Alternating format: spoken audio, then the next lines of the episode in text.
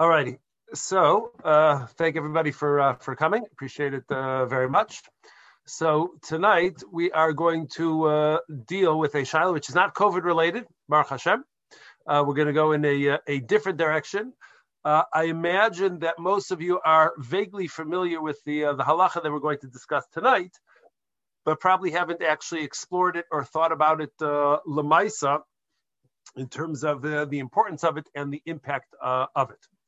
So let's uh, begin. When, when I'm I'm confused. Um, last week's Shaila had two parts. We did one. We did the Ona part, and I thought we were going to do the Mishateani uh, part this week. Isn't that what you said, or am I misunderstanding?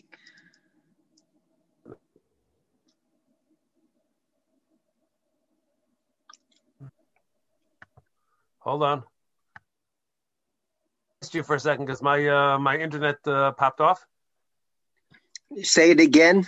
Okay, now, now I'm ready to listen to you again. My my, my internet uh, froze right as you started. Okay. So l- last week's Sha'ila had two parts. The first part was Ona'a, which we covered, and the second part was the claim Mishate Ani Bach or something like that, where, however you say it. And right. I, I was under the impression that you said that we were going to go to that second part this week? Um, that could be. Uh, my memory is that of a flea. So, uh, so uh, it could be. Uh, at some point, we'll probably come back to that. It's something that uh, that topic is something that we're discussing in the kollel currently. So uh, to discuss it at this point would probably be a little premature on on my part. So I don't want to present something which is not going to be not going to be thorough. So we're going to take a break and we're going to go into Evan Ezer, uh, if that's okay with uh, with everybody here. And since it's my screen to share, so that, that, that's what we're going to do. Okay, so we begin with the following halacha. Let me move you guys over a little. So Shulchan says as follows, and this is something which uh, which uh, everybody uh, is familiar with, although it's something that uh, may not have given um, some uh, deep thought as far as its uh, actual practical uh, impact. But it says, Shulchan Aruch says as follows. This is in the halachas of, of ksuvas. So it says, in kasav ksuva. So a man goes ahead and writes or has written or has printed a ksuva for his wife, nevda, and that ksuva becomes lost.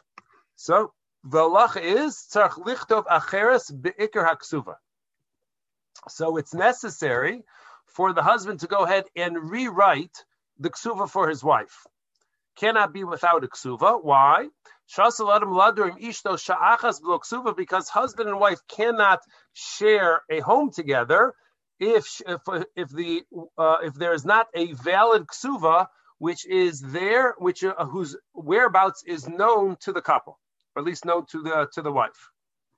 So this is something. If you next time, if the, the next time that you happen to be under a chuppah when a wedding is taking place, so you will likely hear that after the ksuva is read by whichever uh, person is called up to read the ksuva.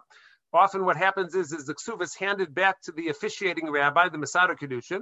The Mesader Kiddushin then will tell the chassan, give it to your wife, and then he, the Mesader Kiddushin will say to the wife, you have to make sure that you always know where the ksuva is. If it's ever lost, so make sure that uh, that you contact the Rav immediately. It's not something which could wait. And then they go ahead and they tell the Kala, give the ksuva to your mother so that she knows where it is for the rest of the chuppah because Kalas have this uh, tendency to go ahead and lose things if they're uh, if they're held responsible for them.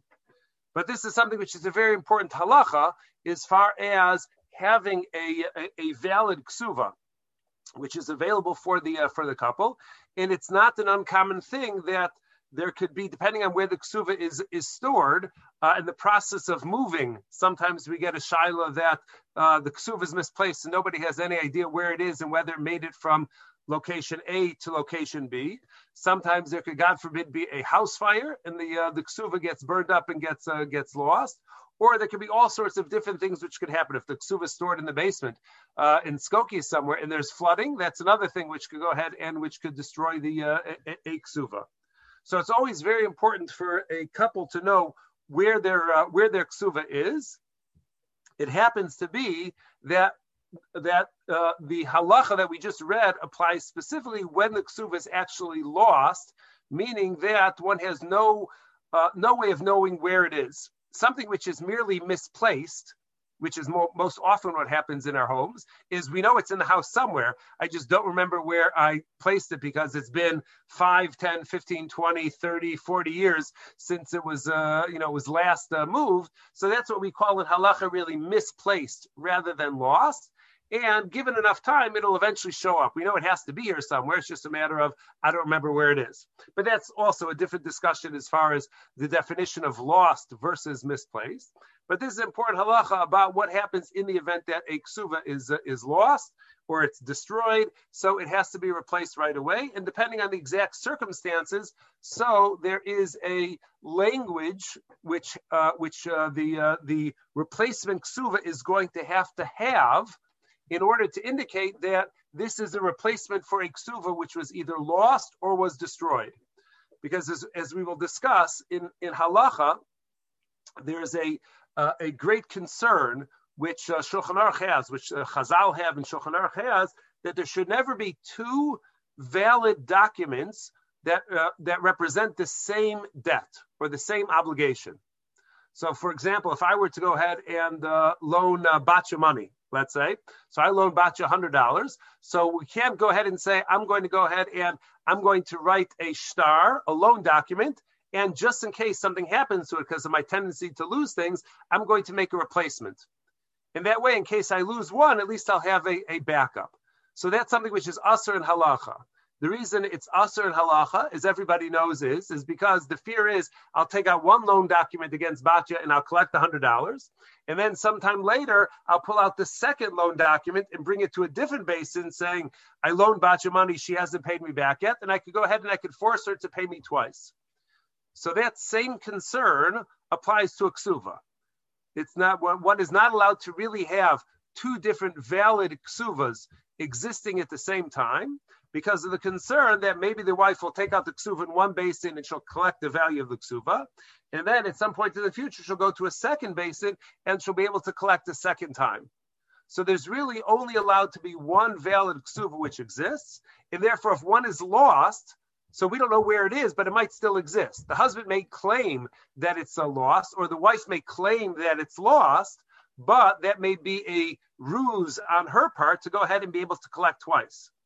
So therefore, when we replace the lost ksuva, so the second one is written specifically with a language which indicates that this has been uh, that uh, that this is a replacement for one which was lost, and that that uh, positions us a little bit better to make sure that nothing. Uh, uh, nobody's going to be able to pull any sort of shtick and try and collect the uh, the ksuva twice. Okay, so all of that is in the background now about the necessity that if something, if a ksuva gets lost, it's necessary to go ahead and, uh, and, replace it. And that is something which, uh, in the event that that occurs, it has to be done right away. Poskim even talk about what happens in the event that they discover that it's lost or it gets destroyed on Shabbos. Obviously, you can't replace a ksuva on Shabbos. You can't write up a new document on, uh, on Shabbos. So, how exactly are the couple going to handle uh, this uh, situation where there is not uh, in existence a valid ksuva on Shabbos, and uh, we don't want that they're going to have to go ahead and uh, somebody's going to have to move out till Motzoi Shabbos so they could go ahead and replace the uh, the missing ksuva. Okay. How does the even if you had a second document which said it's a you know it's a second document you can still say, yeah, there's the second document. Like, how does that prevent somebody from having used the first document to collect.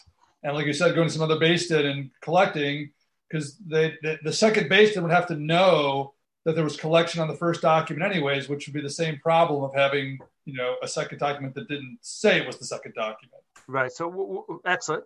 So one, one thing which they could potentially do is they uh, they could give the if the let's say the, the the woman were to pull out the replacement document first so then they once the husband pays that off, they give him that document.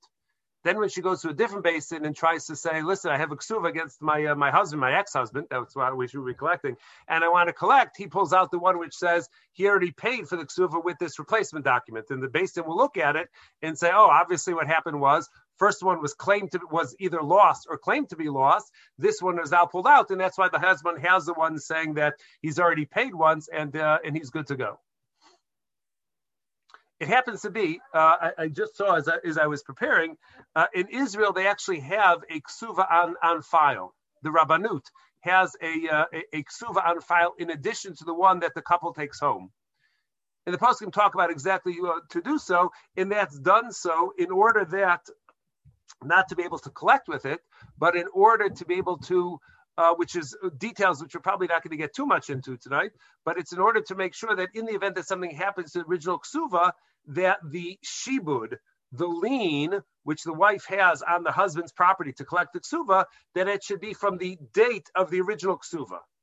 It should be able to go back from when the original one was dated and not from when the replacement one is now being uh, would, would, be dated but that's uh, a, a, different discussion, which is not really uh, for us uh, for us now.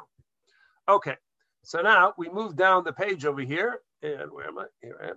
Uh, so you see over here, here is a ksuva, and you can see right in the middle over there, right where this, if you can see where that is, right by this uh, the marker. So there is a tear in the ksuva. What happened was, is the ksuva for some reason was, make it a little bit bigger the ksuva was out uh, within hand's reach of a child, and the one or two year old went ahead and just thought it was a regular piece of paper and grabbed it and started to tear. Can imagine that all the adults in the room uh, probably panicked, froze in, in panic, but the child made it about halfway through the middle of the uh, uh of the ksuva before the child was pummeled, and uh, they were able to uh, you know wrestle the uh, the ksuva away from the uh, the child. And you can see that it went through potentially, you can't really see it so closely, but it went through some of the the writing of the uh, the ksuva, the printed writing of the ksuva. And the question is, what's the status of the ksuva now? Do they need to replace it? They don't need to replace it. It's still valid. It's not valid. How do you go ahead and move forward in such a case? Now, it happens to be that one of the things which the post can discuss is, as we talk about tears, is that um, uh, uh, old uh, older paper.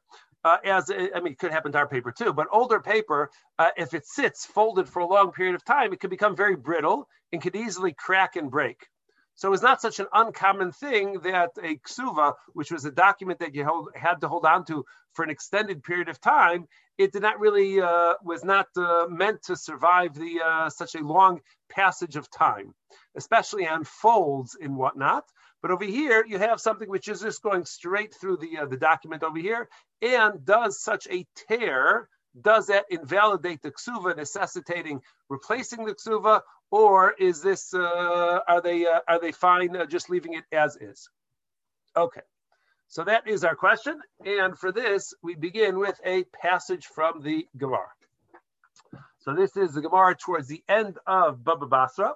This is in the last perek of Baba Basra, which is the primary uh, area in Shas where uh, matters related to shtaros, matters related to documents, are uh, are recorded and are discussed. So we're jumping into the middle of the brisa, part of a brisa which is going to be relevant for uh, for this discussion. And it says as follows. And this is a, a general thing about documents that not not specific to a ketubah. Correct, correct. Okay. A, a ksuva uh, thank you, Art, for that uh, for uh, for uh, for bringing that up. So the truth is, is that iksuva is just a, an example of a legal halachic document. So there's nothing unique about uh, about ksuva which is going to change its status as far as its legal status as a as a legal contract. It's just one that we're we're, we're a little bit more familiar with. But as we're going to see, this halacha appears both in Choshen Mishpat by loan documents, as well as in ksuva, in the halach, in Even HaEzer, by uh, by the halachas of ksuvas, uh, in that context. But there, it's really uh, there's going to be uh, an overlap of of these halachas in those two uh, in those two sections. Okay, so it says as follows. In this in, in this context, art the, the Gemara Baba Basra here uh, is talking specifically about standard legal documents. It's not even discussing a ksuva per se. So it says as follows. Nikra pasul, in the event that a loan document, let's just say, if it's torn, it is puzzle, it invalidates it. Nitkara kasher. In the event that it becomes torn, it is kasher. um, uh, either Art or Steve, how would you translate differently nikra versus nitkara, the reflexive? I'm going to go with nikra being a little bit more active, and nitkara is that it became torn. Not necessarily somebody tore it, but it became torn. Would that make sense? Yeah, reflexive. Probably it happened on its own. Happened on um, its own, right? But Nikra, I would think of Nikra as sort of inherent, like it it it is inherently like torn, that like a natural occurrence of, of the evolution of the document, whereas Nitkara, somebody came and tore it. Right? Yeah, and that's Mitkara is hitpael, which means you did it to yourself or it did it to itself. It did it to the, the, the shtar, just the shtar tore on its own rather than the nikra, right. which is N- nikra sounds like it was torn. Somebody did. Somebody did it, like the kid. Okay, good. So, we're, we're, we're, so we'll we'll see in a moment uh, what the halachic uh, di- difference between them is. I just want a translation over there. Now, so that, so far we're discussing what happens if the document is ripped. Then nimchak, in the event that the document is erased, onitashtesh is where let's just uh, translate that as smudged. So the writing either is uh, is uh, erased altogether, or somebody went ahead and smudged it. So im rishumo nicker kasher. So provided that even with the erasure or the smudge, if you could still read the wording of the document, it is kasher. Once you can no longer read it, so that's where it loses its validity. Okay. Hechidami nikra, hechidami nitkara. So now the Gemara asks, what exactly is going to be the halachic difference? Not even halachic difference what's going to be the different way by which a shtar could be ripped, where one way is pasul and one way is kosher. One way it invalidates the, the, the ksuva or the loan document, and one way it remains kosher. So Amr of Yehuda, so Yehuda says, Nikra, when we say that if it was torn, which we're saying now would seem to be the more active way of tearing it, that means karashal beis din. That is the tear it, it's torn in a way which looks like something that Din would have done. And Nitkara, I'll explain that in a moment. Nitkara, when we say that it tore on its own, that is Kara She'enol Shal Beis Din, that is a tear which does not look like something that Din had done. Um, uh, the the halacha is um, I don't know how many may or may not have been present at the uh, at the uh, the the uh, delivery of a get, but after a uh, husband gives his wife a get, so the beis din and the, the, the divorce is final the divorce is finalized. So beis din takes back that that which is also a form of a legal document, which is the get. And with a razor blade or with an X-Acto knife, they go ahead and oh, you can't see because the light. They go ahead and they they tear through it. I can't even see it. They tear through it with an X. So they put what would resemble somewhat of an X through the document, in that that shesiva erev, as we're going to see. So that uh, or that type of, of, of tear is something which is done uh, intentionally by Beis Din, and it's done in a way which demonstrates it's not something which is accidental. You're not going to have an accidental tear in a document which looks like the letter X. It looks like something which was done intentionally. And the reason why beis din would go ahead and put such a tear through it is to make sure that nobody should reuse that document. So we would go ahead and we would stamp it with something to the equivalent of paid in full. And that paid in full stamp tells you that it's not collectible anymore. So not having uh, a paid in full stamp in the time of Chazal, so they went ahead and they instituted that you put that X uh, uh, um, uh, uh, tear or uh, cut through the document, and that's the way of being able to demonstrate that it is no good. So when the tear looks like it was done intentionally to invalidate the document, so that invalidates the document. We have to be concerned that that's why it was done. And nitkara, but if it's torn, meaning in that passive way, tore itself, that's crush, beis din, that would be a tear, which is not indicative of the fact that it was done by beis din. Let's say, uh, you know, the corner of, uh, of the document uh, got torn off. So that's something which uh, you know which could happen, or uh, you know there's a small tear uh, again, like we talked about on the fold of the, the document. Hechidami krasha beis din. What exactly is the appearance of a beis din tear? Am Rav Yudah. Rav Yudah says makom edim umakom hazman umakom hatorif. So Yehuda says, this is shot number one. Yehuda says that a tear, which is indicative of uh, an act done by Beis Din, is where the tear, excuse me, the tear goes through the essential part of the document. What's the essential part of the document? Mako, and there's a disagreement whether it's all three or any one of the three, but let's just say for simplicity, all three. So the tear goes through Makom Edim. It goes to the part of the document on the bottom where the witnesses are signed. So it takes away the validity of the document because of the Edim. Makom Hazman, an essential part of any legal document is the date of the document, because if it's going to be used to, for collection, so we need to know when the lien was started, when that was activated. Umakom HaToref, Torah is a part of the document that has the details which are unique to this particular transaction. In a loan document, in any legal document, you have much of it is just standard legalese, cut and paste, cut and paste, cut and paste, and nobody goes out and reads that stuff anyways. And you have the stuff at the beginning, which has the details which are unique to that particular transaction. Let's say in a loan document, the name of the lender, the name of the borrower, and the amount which is being uh, which is being borrowed. So that is the Torah. Those are the essential details which make this loan document different than a second loan document. So if you have a tear through those essential parts, that's what invalidates the uh, that would invalidate the uh, the document, the legal document. Abaye Amar and Abaye says that a beis din tear is, like I told you in the first place, because that's going to be the one which is more relevant for us. That is shesiv erev. That's going to be where the tear is going to go uh, crisscross warp and woof is where they they, they borrow that uh, from. But it's going to be either you're going to look at it as a plus sign, or if you turn your plus sign 45 degrees, so then it becomes an X. But it's going to be that type of tear, something which can't really happen by accident.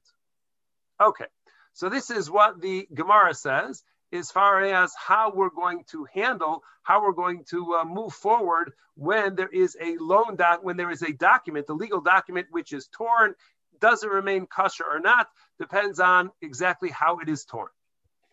Okay, so how is this now recorded in Shulchan Aruch?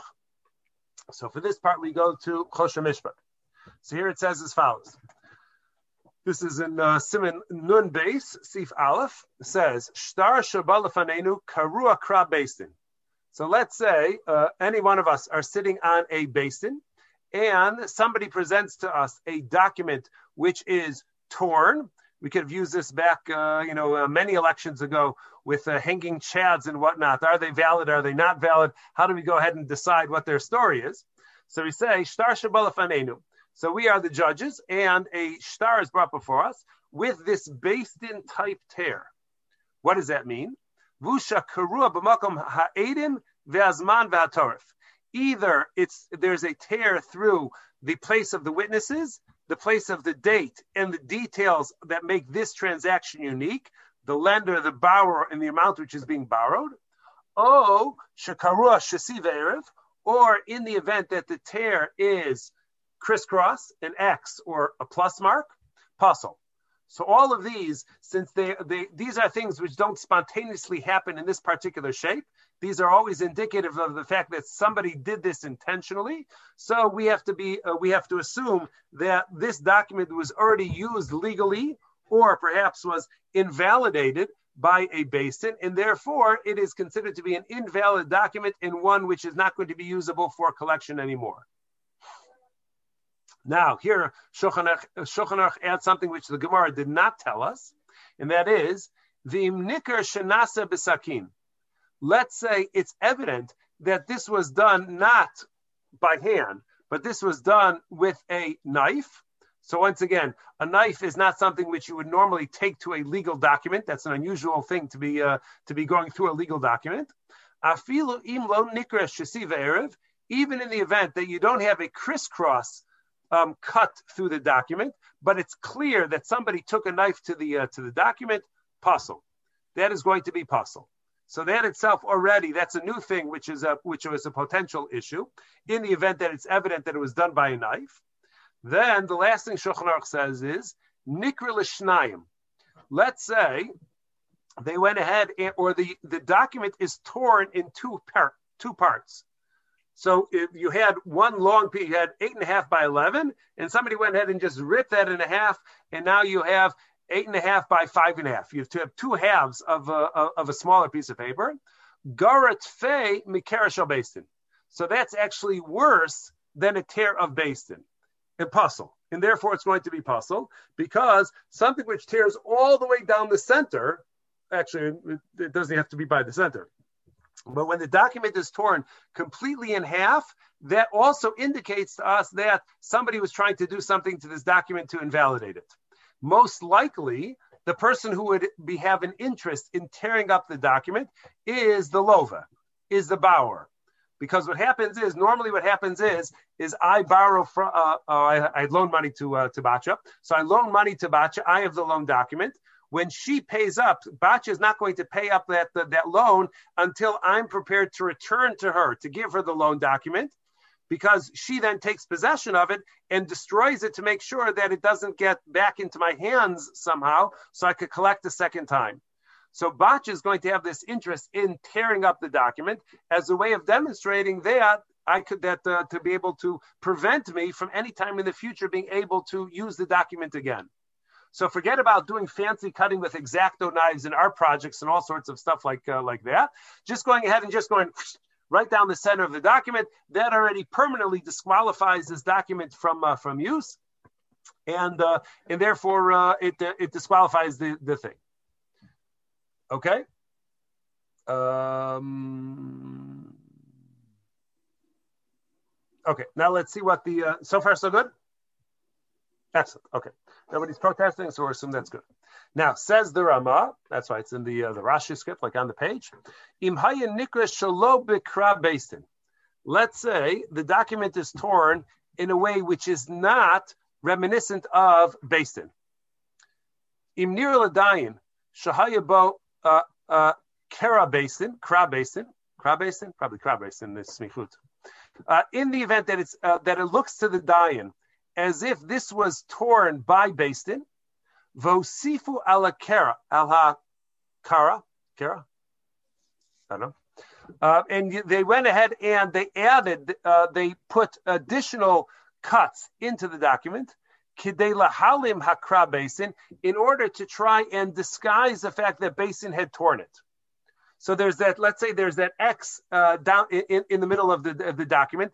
The uh, the X-Acto knife made an X in the document, and I went ahead and I started putting additional cuts here and there around it, make it a little bit more decorative to try and disguise the fact that Beis Din put that initial X there. And I uh, I go ahead and I uh, I do so. So if Beis Din uh, is at all concerned that I further tore the document in order to hide the fact that Beis Din had originally done so, in Govimbo. So it also is something which is a, a reyasa. That's something which uh, undermines the validity of the gar- the the uh, the document in Govimbo, and it's not going to be usable for collection. Avabalavachi, and this is what we want, in the event that it's torn, not in a manner of Beis Din. So it's not through any of the essential lines that has any of the lines which have the essential information. It's not a tear in the form of an X. It's just stam a tear, and it doesn't tear it in half, completely in half. So uh, something which uh, which uh, which uh, uh, uh, in such a case, so in choshishin, so we don't have to be concerned about it, and the document remains kosher. Okay, so seemingly, what this means is, if we go back to our, our, our document over here, our ksuva over here, so if you look, so you see the most important part of the ksuva is really, if we talk about these three sections, we said the place of the Adim, that's already, that's all the way down here, if you can see the thing on the screen. So that's all the way at the bottom. There's no tear through there. The date finds itself all the way on top. That's over here. That's the first line or two, depending on how the uh, the, uh, the, the the layout of this ksuv is. There's no tears through there, and then you have the names of the people involved. That's what you have over here. And the other stuff which is relevant as far as what the money is concerned, that would be over here. I would I would blow it up bigger for you to see, but it just gets blurrier as it gets bigger. So it's not going to help uh, much uh, much anyways. But you don't really have a tear. Most of what's going on over here is what we call the tofes, not the toref, toref, which is the details of this particular ksuva. This is the standard boilerplate language. So a tear through that boilerplate language, so that doesn't bother us uh, so much. You see the tear ends approximately over here. So it didn't quite go, it didn't go from end to end to tear the piece of paper in half. It's not going through, there's no X tear in the middle of it, and it's not going through any of the essential parts, which would which would mean that we should be able to say that this is okay. Good? Excellent. Okay. Now we have the Darkei Moshe. So this is the Darkei Moshe on the Even HaEzer. So the Darkei Moshe, this is the same author as the Rama uh, that you would find on, in, in Shulchan Aruch. The truth is that the Darkei Moshe predated the comments of the Rama in Shulchan Aruch. Darkei Moshe is a commentary to the Tur, and uh, after writing the commentary to the Tur, so just like Shulchan Aruch wrote the Beis Yosef first as a commentary to the uh, to the Tur, and then he summarized his the conclusions of the Beis Yosef, which became the Shulchan Aruch. So the Ramah did the same thing. He wrote his commentary to the Tur called the Darkei Moshe, and then his conclusions, where he differs with Shulchan Aruch, that ends up being the what we refer to as the Ramah on the page of Shulchan Aruch. But here, the Darkei Moshe, so he goes ahead and he writes as follows. He's quoting from a, he's not quoting, he's summarizing from a Chuvas HaRashba. The Rashba was asked about a case of a torn ksuva. So it says, Kasav Rashba Siman Taf Shinches. Ksuva Shenikra. So here we also get the, now we finally get to uh, taking it out of standard legal documents, and now we go specifically to the context of a ksuva. So ksuva becomes torn. So the Rashba addresses two different points. Imu kera haposel ksuva, in the event that it is a tear which disqualifies a ksuva, it's either in the shape of the X, or it tears it in two, or it goes through the essential information of the ksuva. Kasvina la ksuva achrisa me'achshav. So we go ahead and we rewrite a new ksuva, because as we said at the outset, the couple cannot remain uh, in the same house without a valid ksuva. So we have to immediately replace the torn ksuva. And, but the, what the Rashba says is we date it me'achshav. It's going to be dated from today's date, whatever today's date happens to be, below Mizman Harishon. And it's not going to be dated according to the original wedding date. Vafilu imukra she'eno posel hashtar. Oh, sorry. So that is point number one. So for this, this is one of the fascinating ideas uh, uh, as far as how halacha sees a shtar. In many instances, how halacha sees a shtar in contrast to the way secular law or just our uh, initial thinking, how we would go ahead and approach a document which was which was torn. All of, I, I, am pretty uh, um, um, feel pretty comfortable assuming that all of us would say that if I went ahead and I tore a legal document, I tear it in half, take those two halves, tear that in half, take those two four pieces and tear that in half. So I now have eight or 16 pieces. So, which obviously that's not a usable shtar if it's torn up into eight or 16 pieces. But if I could go ahead and a, a 16 piece jigsaw puzzle is not that challenging to go ahead and put together. And I could go ahead and I could piece those pieces together in a way where I could make out all of the relevant information. So if all I need to do, if I'm anyways replacing the document, so I just replaced all of the original things onto an intact piece of paper and everything should go back to the original date. So I'm pretty safe, uh, pretty comfortable assuming that that's what all of us would, would think, and that's what all of us would assume. Halacha, though, has this unique perspective on legal documents. And that is, anytime a legal document carries with it a shibud.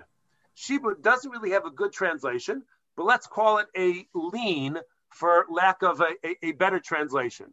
So when I go ahead, going back to the loan which I issued to Batya, so when I go ahead and I loan her $100, uh, together with that loan, and when it's a documented loan, because we wrote a shtar, we wrote a loan document.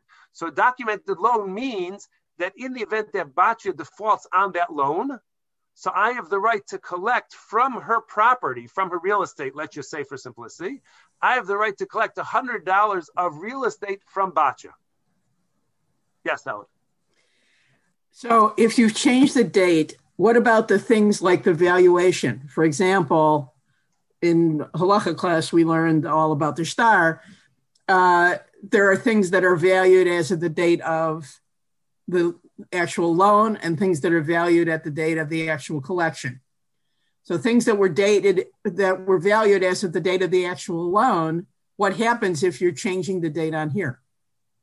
Right. So th- there's a whole other part of the discussion, um, which we Ashkenazim uh, would avoid because we don't put into our ksuvas nowadays what's called the uh, Tosefis ksuva. That's when they go ahead and they appraise the value of the goats and the camels and the horses and the uh, you know the maid servants and all of that other stuff. So that uh, is a whole other discussion about what happens with all of that stuff, which may have been in the original ksuva, and now we're rewriting it. So we're going to just go with the 200 zuz, which is the standard uh, in, in a ksuva. So that amount is not going to change because it's not it's not based on the value of any particular object. It's just a, a, an amount which the husband would have to pay if he has to pay out the ksuva. So your point is well taken, and it would further complicate things and much much more than uh, than we were uh, we're going to do on a on a Thursday night. So I'm going to take the easy Ashkenazi way out. Sorry about you. So now uh, so uh, so we go ahead. So what happens is I have so from the date of the loan, I have a lien on Batya's property, which means that if I loaned Batya that hundred dollars on March fifteenth, and now on April fifteenth, she went ahead and sold hundred dollars worth of real estate to Ralph Silver. Then on May 15th, when I go ahead, I go to Batya, I say, Batya, you owe me $100. She says, I'm so sorry. I, don't have the cash to be able to pay you. I say, fine, you had some real estate when I loaned you the money. Let me have that real estate. And she says, I'm so sorry. I was so strapped for cash. I sold that land already to uh, to Ralph. So I could then go knocking on Ralph's door and say, Ralph, you have $100 worth of real estate that you bought from Batya, which I had a shibud on. I have a lien on, and I'm now going to take that property. And we give, uh, we say to Ralph, a good old too bad, so sad. You got yourself, you bought yourself encumbered property. If you buy yourself encumbered property, so you take a risk, and uh, in this risk, uh, as they know in Vegas, Ralph, as they know in Vegas, so this is sometimes you win some and you lose some, and this is a gamble that uh, that, that that you lost. Unless now, you have title insurance. Unless you have, excellent, excellent. Which anybody who's interested, you can contact Daniel Roth after shiur, and he'll be more than happy to assist you with it. Excellent. So uh, so now what happens is is that when the but now amazingly what happens is if my loan document is lost if it gets torn into 16 pieces even though we could replicate all of the original all of the original information the shibud the original lien doesn't go back to that original time. The lien uh, what, the, the, phrase which they, the, which they say it's a Yiddish phrase, but we'll just go right into the English. What they say is is that the shtar, the shibud, lives within the shtar. It lives within the document itself, and it only continues as long as that document is intact. If that document gets destroyed, so the shibud also gets lost, and that's why it says that. Uh, uh, uh, you would go ahead and you would uh, with this ksuva, which is torn in a way which invalidates it. So that's why you're going to date it now from today, today's replacement date. And you go, you don't go back to the original date because that would be backdating a lien, and you can't backdate a lien. So that's something which is which, which would be significant. That's always one of those complications when replacing a ksuva because you found an error or it's torn or it's lost, figuring out which date you're going to go ahead and use. But here the Rashba says that if the the uh, if a ksuva is torn in a way which invalidates it, so you have to replace it, and it's replaced from today's date, not the original date, even though you have the bencher right? You may have the bencher, you may even have, you know, the original invitation there telling you exactly what the details were. That's what the Mesader Kiddushin used when he filled out the ksuv in the first place. He used the bencher and the uh, and, and the and the invitation. So even though all that information is known, so we've dated from today, not from the original one. Then he says. Now, in the event that the ksuva is torn in a way which does not invalidate the shtar, here we say lo kasvina lachrisim izman harishon. So we would not go ahead and rewrite a new shtar to replace the original one using that original date. Meaning, you might say that, listen, when am I not allowed to go ahead and backdate the replacement shtar? That's only when the original shtar was invalidated. It was torn in a way which invalidates it. So then I can't uh, um, go back and predate the new lien. But if the shtar which I have in front of me now is still valid because it wasn't torn so severely, so extensively, so this one is still good. So then if I want to go ahead and I want to replace it because I don't want it to rip more, because if it rips more, then it could actually uh, uh, become invalid. So I want to replace it now with an intact one. So then you wouldn't re- replace it. You're not replacing the document which is currently still valid. Why? Because the hoil the ashtar adayin kasher. Yeah, lama yichlevu. Being that the current shtar is still valid, so as we talked about at the beginning, we don't write replacement shtaros. We don't write two shtaros which are potentially valid because that's a, a huge risk for the one who would uh, who would have to pay. And therefore, since if it's torn in a way which doesn't invalidate it, just leave things as they are. So this is what the the Darkei Moshe says and a uh, sefer written by a, uh, somebody who's a, uh, a great Talmid Chacham in, uh, in, in Bnei Brak. So he explains as follows. He explains the what the uh, the Rashba and the Darkei Moshe mean. He says Ubir Diva Harashba Nira. So he says what the Rashba was talking about is as follows. The Beresha, initially we're talking about uh, the Beresha Kasav. Initially he writes, he addresses the following circumstance. The Nikra Haksuva Bofen Shenifso, that in the event that the Ksuva is torn in a way which invalidates it.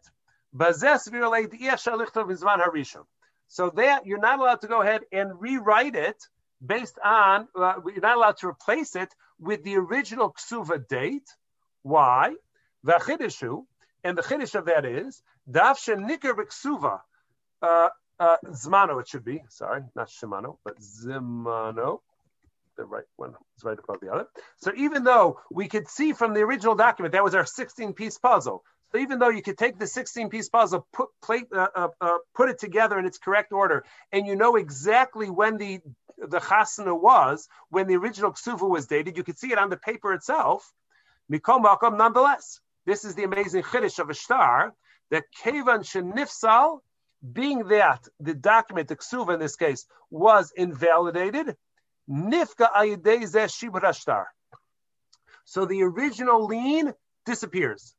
It goes away. It just it dissipates into thin air, and that shibud, that lien, is lost. zimna. And for that reason, since at this point, since the document was invalidated, you can no longer use that at all. So now the most that you're going to do is you have replaced the ksuva with a new lien, which starts today. And all of that property, in the case of the loan between uh, myself and Batya, that means that all of the property which she may have sold the past month, the past year, five years, 10 years, 20 years, so that stuff is going to be lost. I lose my lien on all of that property which she sold to uh, to uh, to Ralph at the time that she sold it to him, and that now is going to that uh, that compromises my position. That is chiddush number one. What's the? I'm sorry. Oh, go ahead. I wasn't sure, Ralph, if, if, you, if you had a, his hand up or not. Yeah, go ahead, yeah. Ralph. My question is: so you have you're replacing a ketubah, mm-hmm. and you have new data on it. Meanwhile, you have children that were born, and someone says, "Well, gee, let's see proof of your ketubah of you know legitimacy of your children," and you go, "Well, sorry." Right. So the uh, so the validity of the children um, or their uh, the uh, the lineage of the children is not going to be impacted by this. That's uh, that, that's something which is uh, I mean e- e- even in the worst case scenario, it's not something which which places a uh, ends any sort of invalidation on the children because uh, even if the couple is not married altogether, as long as they could potentially marry one another, so the children are not considered to be illegitimate. They're out of wedlock, but there's no specific halacha category for out of wedlock children. But, so th- this isn't something which would impact their uh, their halachic status or their ability to marry or anything of that uh, of that sort. You'll just have a lot of splaining to do. I, I was gonna say, what if they're trying to get a shit shidduch? You know, and going, well, sorry, you know, we don't want people come from that kind of a family. yeah, indeed, indeed, indeed. Right. That's why I said there's going to be a lot of splaining to do, but uh, there's no real halachic uh, um, category for that. That's why you have to save the bencher. Excellent. Yeah, got to sleep at least a good couple of copies. One second, Mel. Yeah, Dan. Uh, so, but what's the practical effect, right? So, I had a lien from the original date, and now I'm today, and I have a new document that says I only have a lien from today. So what? The lien I had before, if, if I didn't have any change in the document, the lien I had before would be in the same position it is today. The fact that I had a lien over this period of time, it's past. Who cares? So it's the same lien. What, what, what, what, what it's going to mean is, is let's go, let's go back. Uh, let, us say somebody got married uh, uh, in November of 2000. So uh, the, the, the original lien meant that all the property which was owned from uh, November 2000, all of that is encumbered in the case of the ksuva. So the wife has a lien on all of that property. So that if any of that property is sold, and it turns out that there's not a, there's not enough uh, liquid assets to be able to pay out the ksuva. She could go to that 20 years of real estate transactions or any of the property. Let's just say any of the property which is owned at the time of in the year 2000, and all of that is encumbered. When we redo the lien, which is dated from November 2020, all the real estate which was sold between the year 2000 and 2020, the woman, the wife, no longer has a lien on that property if she can't get paid her ksuva, she's not going to be able to go back to those people and say, hey, the property that you bought is encumbered to my ksuva, and I'm going to go ahead and I'm going to repossess it now. So 20 years of loss of lien, that could be pretty significant in terms of, uh, in terms of uh, you know, potential, potential collection of assets. If the guy wasn't in the real estate anyways, it won't have that much of an impact, but it, uh, but it's something which could potentially have, uh, have impact. Yes, Mel. If we're not talking about a ketubah, but it's the regular shtar. And I take out a loan for uh, three months. But now we have a new date. Does that mean that this new shtar, my my lend, my loan is extended another three months? No, you just lose the lien. Now remember that you, uh, Mel, if you're the lender, you're the one who had possession of the shtar. So it happened on your watch. The lender is the one who holds on to the loan document. If something happens to it, so we don't feel so bad because it happened under his watch. It may have been beyond his control, but it was something which happened on his uh, on his watch. I imagine tomorrow everybody's going to take all of their loan documents and go bring them to the safety deposit box and put them, in, you know, in a, in a fireproof, uh, you know, safe or something to make sure that uh, nothing happens to them. Yes. okay. Now, why, Rabbi Schaffel, why wouldn't you know, we have many, uh, unfortunately, many cases where the husband leaves the wife as an aguna. And um, why, why, if he's so unprincipled, why would he not just tear the, find out where the, where the ketubah is and tear it, and tear it in a way that invalidates it? Um, right. So uh, he, he may, and I, I, would imagine that that's probably been done uh, numerous times. Uh, you know, by uh, by husbands, by ne'er do well uh, husbands have done such a thing. Uh, ultimately, though, since we know there was a ksuva at some point, she's still going to be able to collect that. The only impact that it, it, it doesn't diminish her ability to collect the it diminishes her her the the lien which she may have if we know that he did it so then we may uh, reinstate that, that lien. I'm not sure what would happen as far as the lien is concerned, but it wouldn't inhibit her ability to collect at least the essential value of it. Because the only thing, as we said, that a Torah and Ksuva does is they're not allowed to live together. They're not living together, anyways, at this point. Uh, it sounds like the uh, marriage has already uh, fallen apart, it's beyond repair. So it's just a matter of the collection. So it's not going to have that much of an impact as far as far as that. But yes, it's a good idea that's why uh, she ultimately is the wife is the one who's supposed to be taking care of the ksuva, similar to the lender has to wash the ksuva because he's going to be using it to collect. So the wife has to keep track of the ksuva because it's it's for her protection rather than his. So she would uh, she would be wise to go ahead and uh, uh, deposit it somewhere where it's uh, safe, and uh, if she's concerned, a place where uh, he doesn't know where it is. Now, let's just uh, finish this off over here. Now he says, the Imra Yaakov explains, din Then the Rashba goes ahead and addresses a second halacha. So first halacha was what happens if the document, the ksuva is torn in a way which completely invalidates it. Now, the second thing is, vafilim hu kara, kara, she'ena posa hashtar.